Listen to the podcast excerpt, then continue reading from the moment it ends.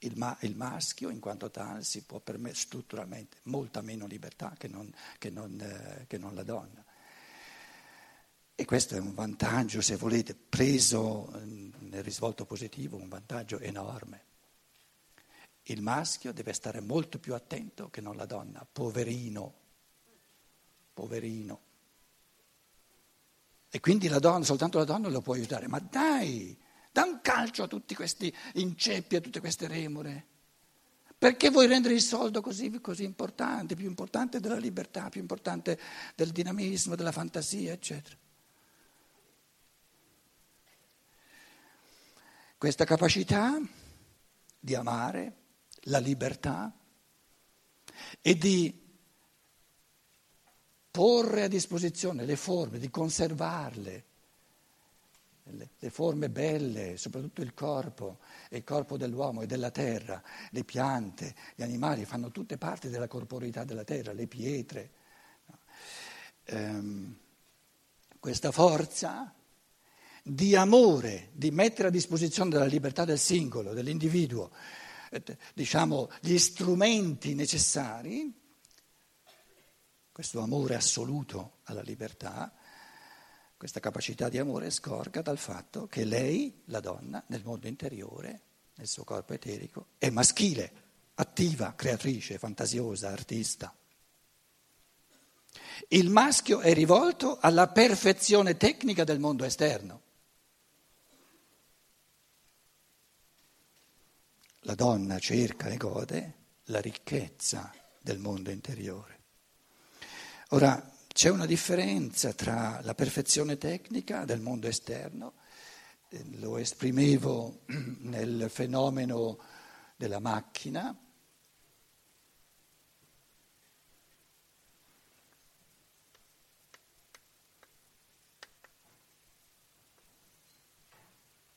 nella macchina. Ci sono fattori di libertà nella macchina? Non sia mai.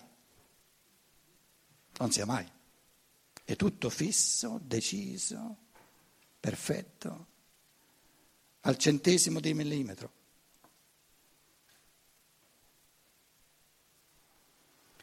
Perciò parlo di perfezione nel mondo fisico, deve essere perfetta. Una conversazione?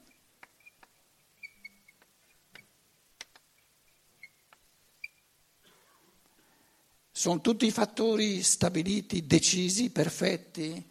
O c'è qualcosa lasciato alla libertà? Nella macchina non sia mai che qualcosa è lasciato alla libertà.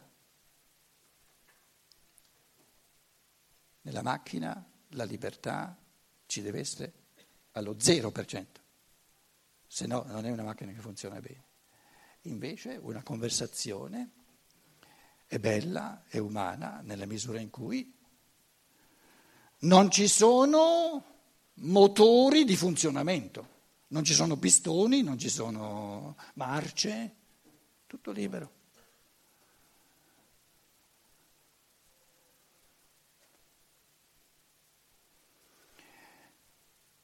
Il maschio ammira la macchina perché ha meno capacità di creare una conversazione. Si annoia. Di fronte a un incontro, alcune persone si incontrano, il maschio chiede, che ci troviamo a fare? Cosa ci siamo messi insieme a fare? Lui chiede cosa vogliamo fare. La donna dice, no, il senso di incontro non è di fare qualcosa,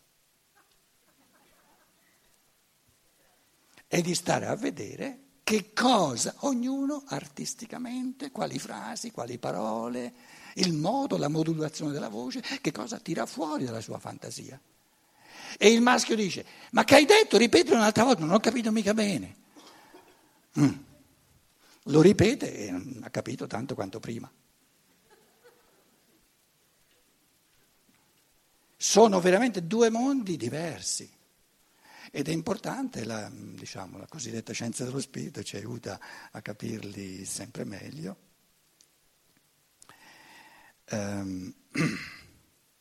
Allora, Quello che dicevamo, è che cercavo di dire, è che la donna, rivolta al mondo interiore, crea, che gode il mondo interiore, che è maschile nel mondo interiore, che offre all'uomo sempre di nuovo il corpo come fondamento di cammini dell'interiorità, il mondo interiore è anche il mondo della coscienza. Adesso arriviamo a un punto fondamentale, c'è soprattutto nel femminile, nelle donne, una percezione più inconscia che conscia, che l'evoluzione del mondo interiore, del cuore, della mente, della fantasia, è a una svolta.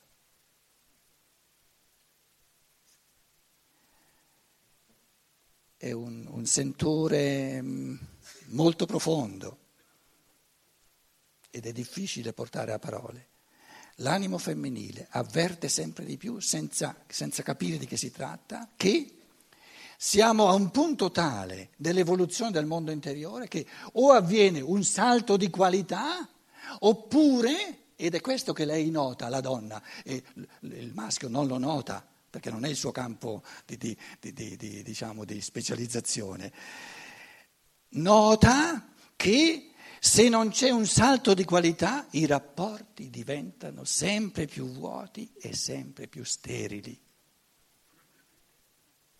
E questo io ve lo propongo, come un pensiero mio se volete, no? Su cui possiamo discutere, come, diciamo, se noi siamo d'accordo, se la donna si guarda veramente dentro, deve, secondo me, la mia lettura del sociale di oggi è che la donna è sempre più scontenta, sempre più delusa, ma non soltanto del maschio, perché lo sa che il maschio lo delude, non è quello il problema.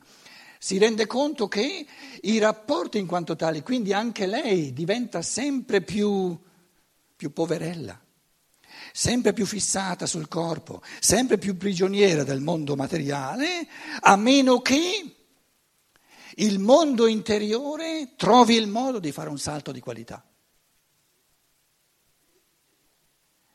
E la cosiddetta scienza dello spirito di Rudolf Steiner, in un certo senso, la si può descrivere da tantissime angolature, ma è proprio il cogliere questo momento di sospensione dell'animo umano, soprattutto dell'animo femminile, o noi facciamo nella ricchezza del mondo interiore un salto di qualità, troviamo un registro di arricchimento del tutto nuovo, oppure i nostri rapporti diventano sempre più sterili, più vuoti. Ed è questo che di anno in anno si esperisce sempre di più, che i rapporti diventano sempre più sterili, sempre più vuoti. La seconda cosa che l'animo femminile avverte, mondo interiore, un salto di qualità, un salto qualitativo, quando dico strafalcioni in italiano correggetemi, un salto qualitativo, si può dire, no? Salto di qualità. L'altra cosa che la donna avverte semiconsciamente, e si tratta di portarla alla coscienza, è che tutta l'evoluzione del mondo interiore, se volete della donna, anche dell'uomo, finora è stata compiuta con una certa autonomia nei confronti dei due sessi. Adesso c'è la percezione, è giusta, che questo salto qualitativo lo può compiere nella ricchezza interiore, nella fantasiosità interiore, nella creatività interiore, questo salto qualitativo lo può compiere soltanto insieme al maschio e non da sola. E la scienza dello spirito conferma tutte e due le cose.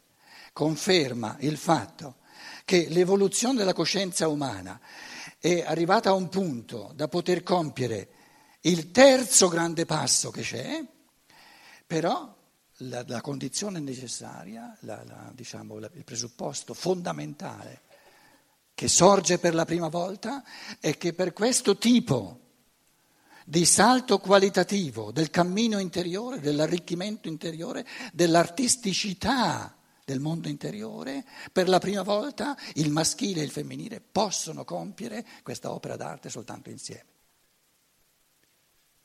Quindi l'evoluzione dell'animo femminile diventa sempre più dipendente dall'animo maschile e l'evoluzione dell'animo maschile diventa sempre più dipendente dall'animo femminile.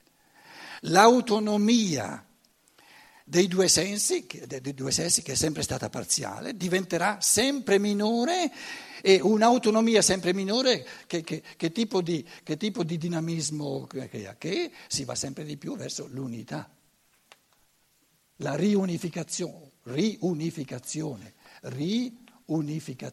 due sessi.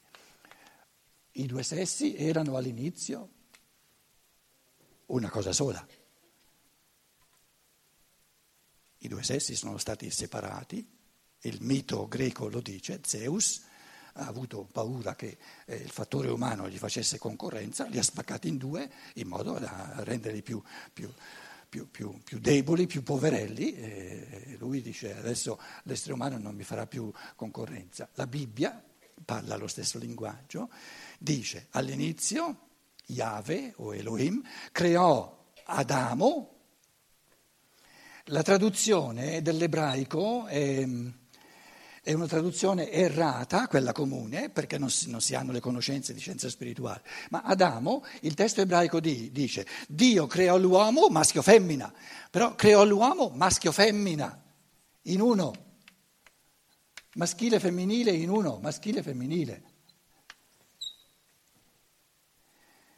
Poi, a un tempo, diciamo posteriore, più tardi, diciamo un passo ulteriore, gli esegeti dicono nella Bibbia ci sono due racconti della creazione, due narrazioni della creazione. Non è vero, perché dicono la prima narrazione c'è soltanto Adamo, poi c'è un'altra narrazione della creazione dove qui c'è Adamo e dalla costola di Adamo, mi dispiace per le femminucce qui in sala, ma insomma dalla costola di Adamo è salta fuori Eva. Ora, non è vero che sono due racconti della creazione, sono due stadi diversi. All'inizio è stato creato l'umano senza scissione dei due sessi, maschile e femminile, questo che loro chiamano una seconda diversa narrazione della creazione, invece uno stadio successivo, dove adesso c'è, diciamo, l'umano uno, adesso si scinde in due, il maschio e la femmina. Quindi la Bibbia conferma, se letta giustamente e non erroneamente, conferma l'affermazione della scienza dello spirito, che ai primordi il maschile e il femminile erano uniti, l'essere umano primordiale era androgino, l'androgino, aner, andros è il maschile, e gyné è il femminile, era l'androgino primordiale e l'essere umano maschile e femminile in uno, e poi più tardi c'è stata la separazione. Se l'uomo degli inizi era unificato, vuol dire che la tendenza dinamica del rapporto dei sessi è di ricreare una unificazione, di riportarli di nuovo a una unificazione. Però una delle leggi di ogni polarità è che la polarità è sorta, non c'era all'inizio ma è sorta. Ora, il senso di una polarità è il senso dell'evoluzione, perché senza polarità non c'è evoluzione. L'evoluzione suppone, poli, suppone, elettricità positiva e negativa, e in base all'interazione vivace, dinamica di due poli, quindi qui sono due poli, no? Le polarità sono il dinamismo dell'evoluzione.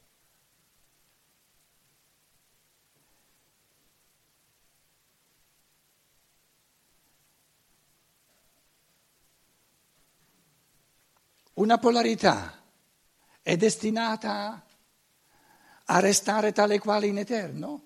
Se restasse tale quale, qui il maschile, qui il femminile, se restasse tale quale in eterno, senza risolverci, non ci sarebbe evoluzione.